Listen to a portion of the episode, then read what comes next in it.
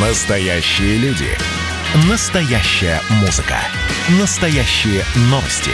Радио «Комсомольская правда». Радио про настоящее. 97,2 FM. эм. Эдвард Чесноков. Отдельная тема. Здравствуйте, люди! Это Эдвард Чесноков, и я сразу хочу извиниться за плохое качество звука, потому что я сейчас стою перед терминалом Внуково, который правительственный, ожидая спецборта для журналистского пула на саммит ОДКБ в Душанбе. Практически в рифму, откуда привезу для радио «Комсомольская правда» эксклюзивы. Ведь афганские террористы после ухода американцев практически уже берут верх и выгоняют э, местную армию, подходя к границам Таджикистана и Узбекистана, к нашему мягкому подбрюшью. И саммит АДКБ будет посвящен именно этому. Но, конечно, главная тема нынешних суток – это Владимир Путин и его прямая линия. Что же за сигналы он послал стране? Ведь это же вообще чудовищно, когда обычные люди, имеющие единственный шанс для разрешения своих проблем, не могут об этих проблемах рассказать из-за алчности наших операторов связи и местных властей. Я, кстати, об этом говорил многократно. Например, в Крыму когда приходится тратить тысячи рублей на то, чтобы посидеть в интернете, а связи там нигде нет, я имею в виду широкополосные, позволяющие даже не какие-нибудь 5G или 3G, а просто фотографии подгружать. И что же нам сказал Владимир Владимирович? Поможет разобраться политолог Павел Салин – Павел, здравствуйте. Мы с вами смотрели прямую линию. Вот вам лично что запомнилось? Ну, мне, если честно, э, запомнился только один вопрос про личное участие в вакцинации. А почему Владимир Путин? Ну, почему первый вопрос, Владимира Путина? А, не показали а, его вакцинацию. И ответ этот. Но это что называется как бы для своих, для посвященных. Все остальное, то, что было, это наблюдалось э, в, том или ином, в том или ином виде все последние несколько лет. Что типологические вопросы, что типологический ответ. Да, но тем не менее все-таки очевиднейшим образом, как и в предыдущие пару лет, сдвиг на внутреннюю политику. Да, там немного сказали про Украину, немного про санкции, но сдвиг э, на проблемы, реальные проблемы, там, скотоводство, налог на скот, подъем цен. Вот э, как вы думаете, э, это специальный такой системный дизайн – или во многом ситуативная реакция на некую там социологию, может быть, которую получает на стол наши первые лица? Естественно, все подобные мероприятия, они тщательно готовятся и с точки зрения модерации вопросов конкретных, и с точки зрения э, отбора вопросов по категориям, по критериям. Ясное дело, что власть российскую прежде всего беспокоит а, внешняя политика, их место в современной политике, их место в истории и все прочее. Но если бы власть, она говорила исключительно про те проблемы, которые ее беспокоят, и в том ракурсе, в котором эти проблемы ей видятся, то медийное поле, оно бы стало напоминать медийное поле позднего СССР, 100%. Когда у людей одни ощущения – а по телевизору говорят совсем про другое. Все-таки по сравнению с эпохой ситуации 30-35-летней давности, эпохой позднего СССР, э, ну, на которой сейчас мы все больше и больше так, ситуации напоминает, но не стопроцентно, все-таки социология шагнула вперед, и власть к этой социологии прислушивается.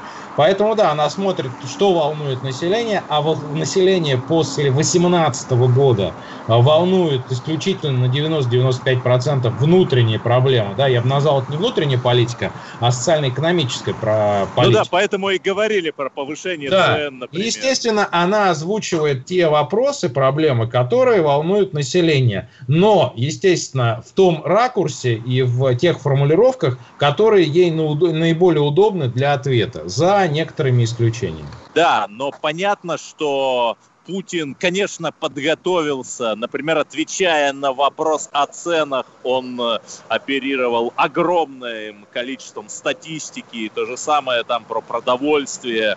Как вы думаете, э, все-таки каким-то конкретным точечным шагам в этом отношении наша власть перейдет? Смотрите, Владимир Путин на него фактически уже ответил. Дело в том, что вот э, в этом ответе э, суть э, ответов Владимира Путина на острые вопросы в течение последних нескольких лет. Все вопросы, которые касаются социально-экономических моментов. Владимир Путин фактически сказал, что э, в прошлом году на там, подсолнечное масло и яйца. Уже вот якобы отрегулировали.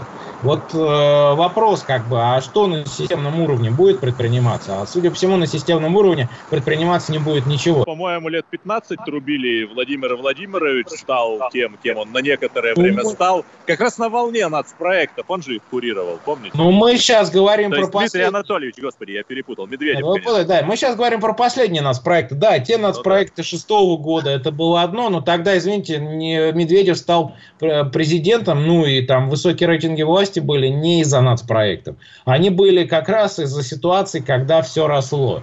И у людей был позитивный образ будущего, позитивный настрой. Тогда, если помните, и лозунга было достаточно.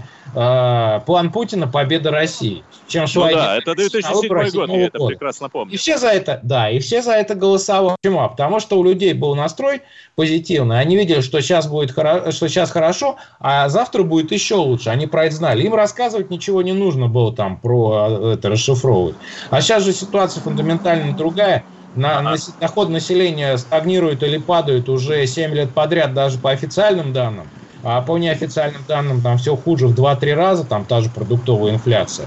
Ну это смотря здесь... как считать, в долларах сильно хуже, в рублях, ну, как-то вот, как-то, как-то. В рублях, по данным Госкомстата, сейчас э, падение на 13%, это официальные данные. Это относительно а какого периода? Относительно 2014 года, да, за последние 7 лет.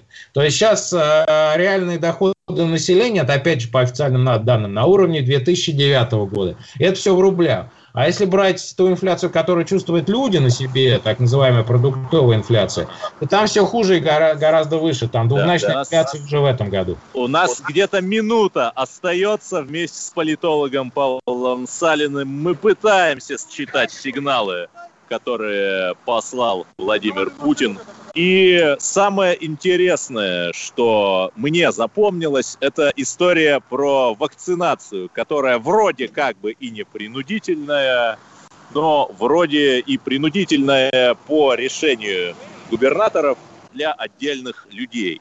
Вот вы как-то это можете прокомментировать, только коротко, у нас минута. Да, естественно, Эдвард. Но здесь все абсолютно все, что ожидалось. Вопрос, естественно, новый. В прошлом году его не, не было, потому что не было прямой линии. До прошлого года он был не актуален. Но здесь все, как власть от себя ведет. То есть, в принципе, решение принимает федеральная власть, а озвучивают их губернаторы. Владимир Путин это подтвердил, что, ребята, если есть какие-то претензии, то, пожалуйста, губернатор. У нас как бы вакцинация не обязательная, но если хотите работать, в какой-то отрасли, то обязательно. Об этом говорил его пресс-секретарь Дмитрий Песков. Владимир Путин просто повторил этот тезис.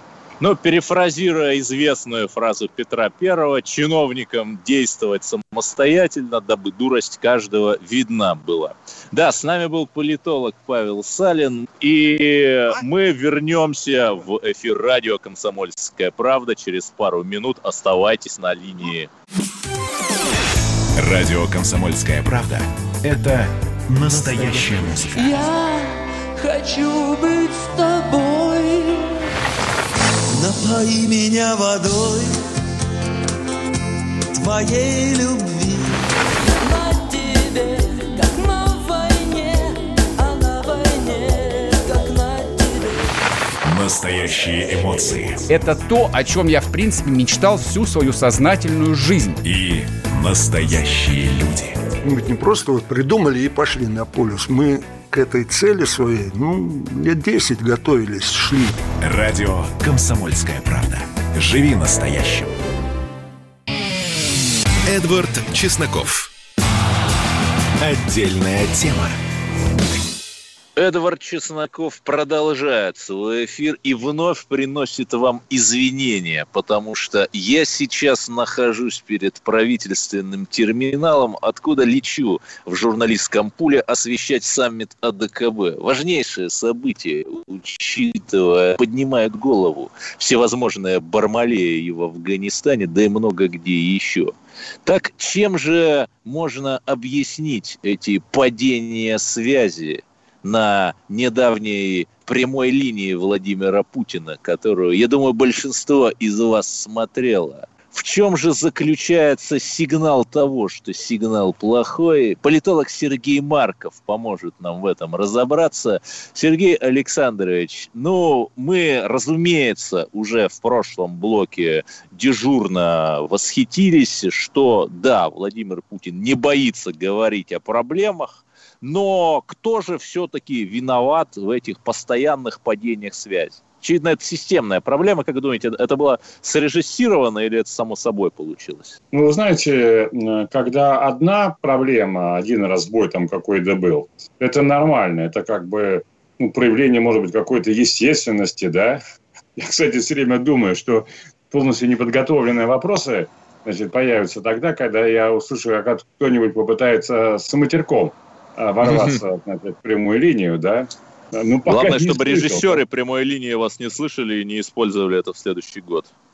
Да, ну, можно использовать. У нас есть возможность сказать им и так, и не только через комсомольскую правду. Да. Значит, э, и, а, ну, когда пошли сбой, сбой, сбой, стало ясно, что это какая-то системная проблема. Но а, они сказали, это хакерские атаки идут. А, ну, много противников Владимира Путина это э, есть э, российская, точнее сказать, антироссийская, антисистемная, прозападная, радикальная майданная оппозиция, так сказать, она тоже... То есть это самая пресловутая пятая колонна? Ну да, пятая колонна. Нет, но тут же интересны же имена. То есть пятая колонна это кто? Там, я не знаю, Вероника Крашенинникова? Да нет, я не думаю, что она DDoS-атаки устроила на прямую линию. Значит, э, нет, пятая колонна – это сторонники Алексея Навального. Значит, есть шестая колонна. Это э, те э, чиновники, которые э, на словах клянутся в верности Путину и олигархи, э, и руководители госкорпораций, а, сами-то на самом деле ждут, не дождутся, когда американцы победят. И эти тоже могут, и олигархические структуры тоже могут организовать, поволотить атаку, хотя, я думаю, скорее боятся. Наиболее вероятно, это все-таки спецслужба стран НАТО. А, самый вероятный. А вот только ли НАТО, ведь один из известных э, центров психотронной войны, он э, на Украине находится, в районе города Днепр, это всем известно. Значит, э, да, это могут быть службы безопасности Украины, которая является подразделением Центрального разведного управления США. Угу, Иллюзий быть не должно. Значит, в Женеве Байден уже угрожал Путину, говорил, о, у нас огромные киберресурсы, вы ничего не знаете, но вы еще узнаете. У нас огромная кибермощь. Вот я думаю, захотел э, здесь захотели люди Байдена показать Путину кибермощь Соединенных Штатов. Ага, ага. И ну, наиболее, и... наиболее вероятно. Да. Сергей Александрович, простите, пожалуйста, у, у нас э, просто не очень много времени, пара минут остается. Нам в WhatsApp э, пишут радиослушатели, да ведь, я читаю, Сергей Марков сам работал в Национальном демократическом институте США и фонде Карнеги. Может быть, он тоже шестая колонна? Э, нет. Значит, я работал с американцами очень плотно, больше 10 лет, в самых разных структурах американских.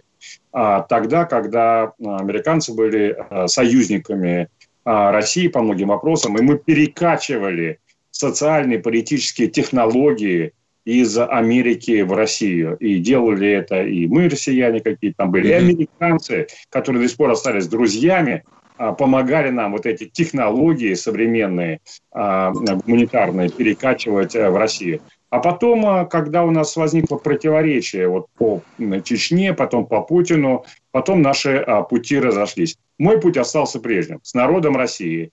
Американцы, то они хотели помогать России, народу России, то они стали против народа России. в соответствии с этим и а, простраивать отношения с народом России и со мной. Если американцы опять захотят дружить с народом России, я опять с ним буду дружить. Да, все-таки, если вернуться к прямой линии Владимира Владимировича, что вам больше всего запомнилось? Мне лично запомнилось преемник, да? Получается, он все-таки будет.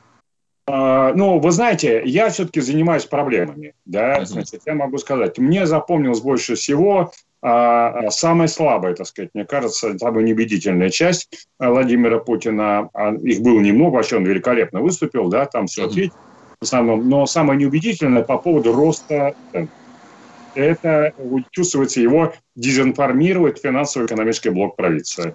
Сегодня мировые индексы на продукты питания находятся на самой высокой планке за последние 10 лет. К сожалению, это общемировая тенденция. Причин там много. И печатание денег в основных странах, э, ковидные последствия, сокращение производства, сокращение рабочих мест. У нас самый большой рост на продукты питания был в прошлом году. Больше всего вырос сахар, 41%. Потом подсолнечное масло. Э, правительство приняло ряд решений на этот счет. Заключили соглашение между производителями и торговыми сетями. Первая мера. Вторая. Выдали субсидии производителям конечной продукции на э, закупку по высоким ценам э, сырья. Затем ввели в сфере внешней торговли повышенные таможенные пошлины вывозные. Так что э, в целом на это, конечно, государство обращает внимание. Может быть, иногда не своевременно. Я об этом как раз говорил на одной из встреч с правительством. Что касается, ну, масла, вы сказали, там 500-600. Цены в целом на молоко стабильные, поэтому и рост там от 3,5 до 5%. Э, Обращаю внимание на то, что это меньше уровня инфляции, потому что инфляция у нас подросла почти под 6%. Тем не менее, конечно, проблемы есть. Владимир Владимировичу пожелание навести порядок. Он уже главу Росстат уже уволил жестко, так сказать, после отправки на прямой линии. Там пора кого-то еще очень жестко а, увольнять. Вот это, наверное, самое главное. Второй запомнил, что он спутником привился про Украину очень да, запомнил. Да, да, да. Он сказал, что очень важно, вот очень важно вещь запомнил. Он не просто там сказал сейчас с Зеленским, сказал, что мы единый народ, он сказал, что и началось военное освоение территории Украины, что представляет себе прямую угрозу безопасности России.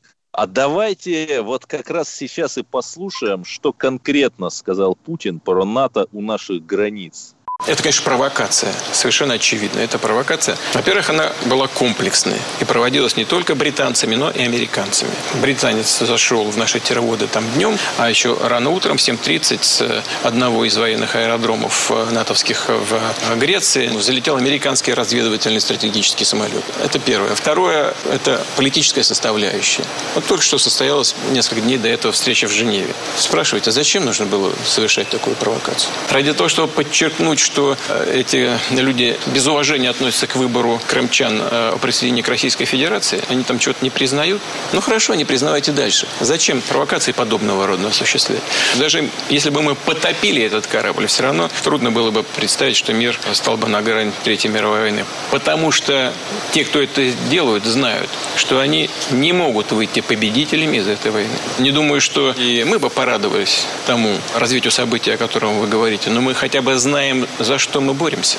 Так этот эсминец Defender, он откуда вышел? Из Одессы? А, да, это, так сказать, одно из проблем сайта, там это э, учебный центр, там многие проблемы. Но это значит, что мы должны действовать.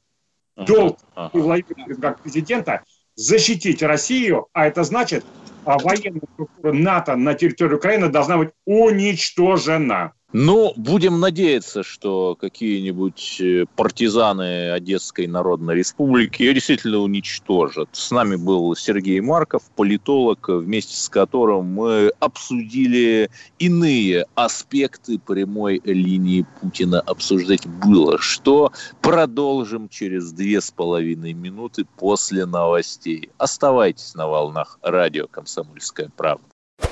Значит, я самый первый вакцинировался, поэтому меня спрашивают.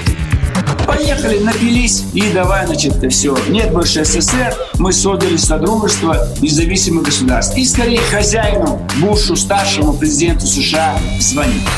Назначьте везде русских, и многонациональные регионы были бы довольны. И дайте больше прав регионам и больше прав предприятий. Итоги с Жириновским. Каждую пятницу на радио «Комсомольская правда».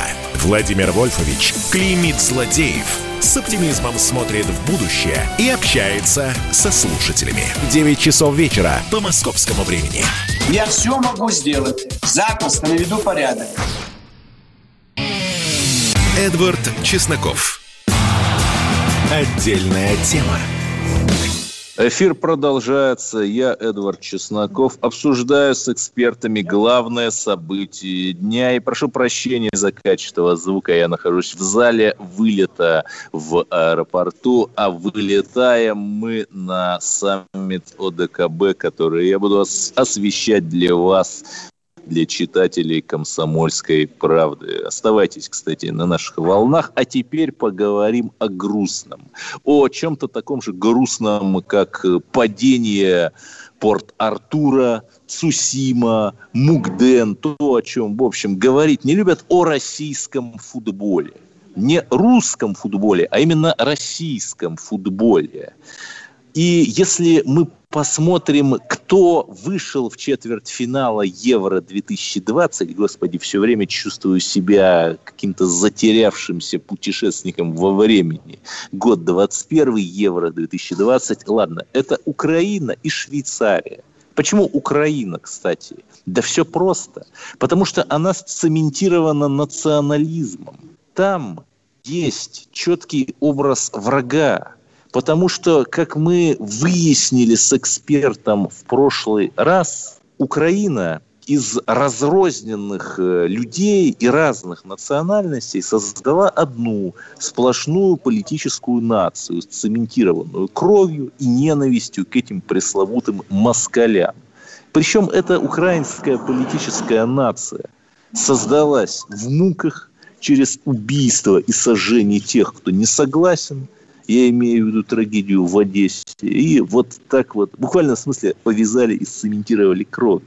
Поэтому ничего удивительного, что Украина выигрывает на футболе. Кстати, Швеция ведь не последняя страна. Потому что им некуда больше отступать. Если они проигрывают в Донбассе, то они там должны взять реванш. И непонятно, кстати, почему мы не можем выиграть в спорте. И к чему я заговорил об этом, вы сейчас поймете. Я обратил внимание, что были многочисленные фотографии, как наши болельщики боротались э, с украинскими, как они вместе радовались победе, все-таки славянские богатыри и так далее. А в украинском сегменте соцсетей просто какой-то портал ВАД открылся. Да-да, они прям на полном серьезе говорят, что победа над Швецией – это победа над Россией. Я даже не буду говорить все непечатные символы, которые они прибавляют. И вот разобраться в этом мы попытаемся сейчас в беседе с Алексеем Бычковым, советником руководителя фракции ЛДПР в Госдуме, политологом. Алексей Николаевич, здравствуйте. Вот чем вызван-то этот новый виток русофобии? Здравствуйте. Это, в принципе, э, можем сказать, касается не только футбола, а касается mm-hmm. вообще спорта. И, к сожалению, сегодня спорт уже перестал быть вот тем, э, и вообще олимпийское движение, тем детищем Пьера де Кубертена, который возобновил традицию Олимпийских игр. Э, и вот его лозунг «О спорт и мир» уже, к сожалению, давно не актуален.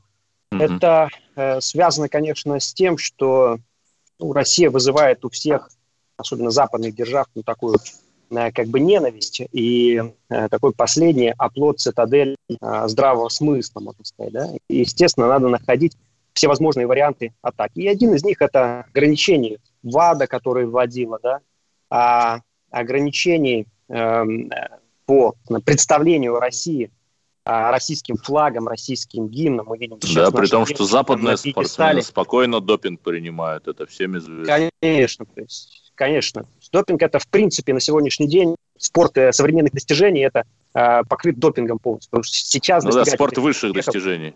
Но э, скандалы с допингом касаются только России. Интернет пестрит, где наши девочки, там руки такие юные гимнастки, там и американские спортсменки, у которых там мышцы, как у э, мужчин-атлетов. Ну, тут вопрос задается, кто все-таки стреляет. Ну, ну э, немножко... ножки Буша волшебные, видимо.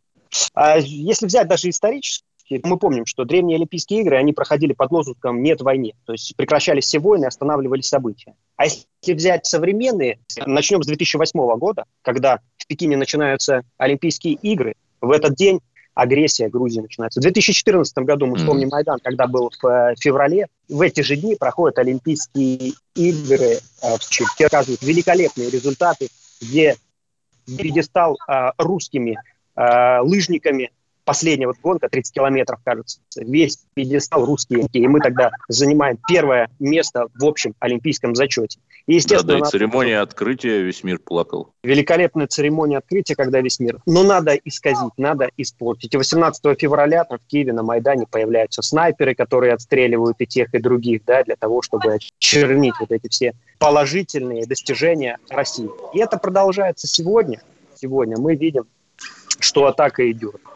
Эти события, кстати, вот удар по мозгам, а, который происходит сейчас в мировом масштабе, кстати, у нас вышла недавно брошюра ЛДПР а, под редакцией Владимира Вольфовича «Удар по мозгам», так и называется. То есть новый виток mm-hmm. противостояния, который Запад навязывает нам. Ну, психотронная история, война, она, в общем. Да, эта история, она э, как бы имеет несколько витков, как мы видим, и продолжает. Ну, здесь важно тоже, смотрите, что отметить. При том, что что они бьют на это и пытаются таким образом нас унизить, они унижают сами себя. Олимпийские игры, э, хоккейная сборная России выиграла как раз вот, когда ей запретили э, использовать флаг России. И вот это ожесточение помогло нам как раз победить. Когда нашим э, спортсменам не дают возможность э, под собственным флагом, гимном стоять на пьедестале, это наоборот нам позволяет и открывает какие-то новые возможности. Да? А что касается ну, Украины... Ну, тут тут, тут Украины, вопрос да? спорный, да, но давайте про Украину. Да, что касается Украины, то здесь, ну, может быть, даже это какие-то договорные моменты. Если мы вспомним, откуда вообще появился, одна из версий, откуда появился жовто-блакитный флаг, это как раз э, часть перешедших на сторону под Полтавой в 709 году украинских, так называемых, да, такого слова тогда еще не было даже, ну, казацких объединений с Мазепой, да, то есть это минимальная часть, которая перешла на сторону э, тогда Карла XII. Ну да, там около трех тысяч взяли... казаков было, в общем, мало относительно 50 да, тысяч и взяли, и, и взяли вот этот цвет, как раз желто-синий шведского флага, как э, для отличия своих, скажем так, предателей вот этих мазепинских, да, э, по отношению к другим. И сегодня мы тоже наблюдаем, в принципе, эту картину. Там большинство ребят, которые стояли, простых украинских ребят и русских, а они, ну и вот этот русский парень, они обнимали, они его защищали. Но есть там группа отмороженных вот таких людей, там опять же, те же 3000 мазепинцев, которые вот с агрессией, вот этим остервенением нападают. И, естественно, как бы вот эта вот э, пропаганда, она, к сожалению, работает на Украине очень мощно. И как ну хорошо, а делать-то что? Вот отвечать как на это? Санкции вводить или еще что? А делать очень просто. А, вот недавно появились, например, кадры, когда а, атошники, там, те, которые а, учиняли зверство на Донбассе, у них загорались машины, там у них mm-hmm. происходили какие-то события. Мы, если вспомним, допустим, реакцию Израиля на теракты, которые совершались во время тоже э, тех же Олимпийских игр, может, помните известная история. Все да те, и фильм был участв... известный, Мюнхен, по Стивен Все те, кто снял. участвовал в организации этих процессов, э, все те, кто участвовал в захвате заложников, этих людей просто не стало.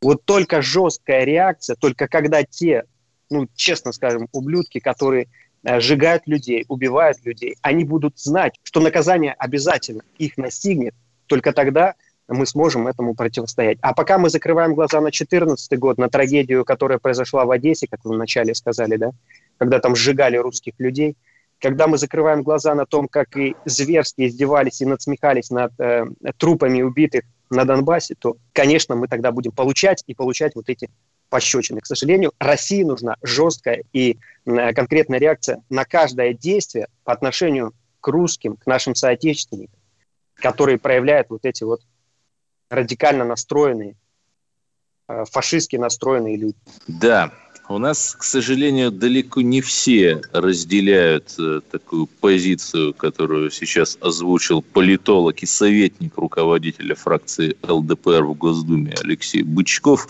Алексей Николаевич, благодарим вас за ваш комментарий.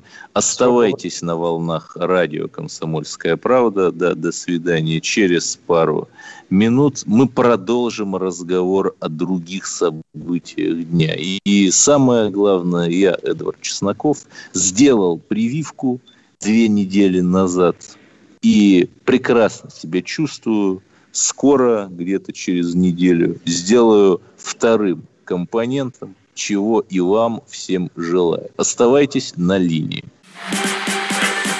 общение, про обмен информацией, эмоциями. Миша, я не могу это письмо не прочитать. Вас приветствует город-герой Минск. Спасибо вам большое за вашу передачу. Слушаем вас всем цехом. Так, ну вот такой вот э, наш соотечественник из Пекина привет передает. Вот, э, но мы, с другой стороны, очень рады, что нас в Грузии слушают. Привет. всем. Гамарджова. Гамарджова. Оттуда самые главные мировые новости у нас приходят. Мир стал плотнее, да, он стал более спрессованным. Комсомольская правда. Это радио.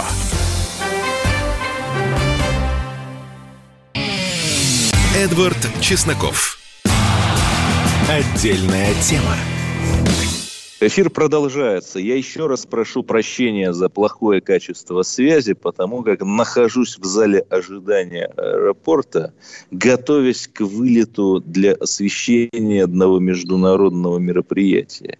Я хотел бы сказать, что хотя наш предыдущий оратор, э, политолог Бычков в прошлом блоке говорил, что Россия представляется таким островом здравого смысла на фоне беснующегося Запада. К сожалению, это не так. Понимаете, когда, например, в Тобольске, по сути, делают тот же самый БЛМ, стыдливо отказываясь, еще раз подчеркну, стыдливо отказываясь, новый аэропорт Тобольска называть именем Ермака, чтобы никого не раздражать, ну, подразумевая татар, при том, что, понимаете, у меня бабушка татарка, я слабо себе представляю, что она как-то горчится из-за Ермака, и равным образом я слабо себе представляю,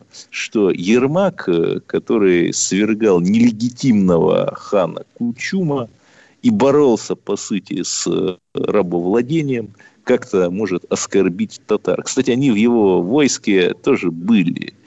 Это еще не все. Когда я, да, я знаю, вы, наверное, устали от этого примера, но это пример страшный. Он бросающийся в глаза. Когда Расул Мирзоев 10 лет назад получает два года за случайное, непреднамеренное убийство русского паренька в ходе драки в ночном клубе. Это одна история, два года. Когда э, человек по фамилии Грудистов в Ивановской области за аналогичный случай, только инвертированный, он там э, подрался с каким-то мигрантом, защищая девушку, непреднамеренно убил, он получает в четыре раза больше, чем Мирзоев, 8 лет.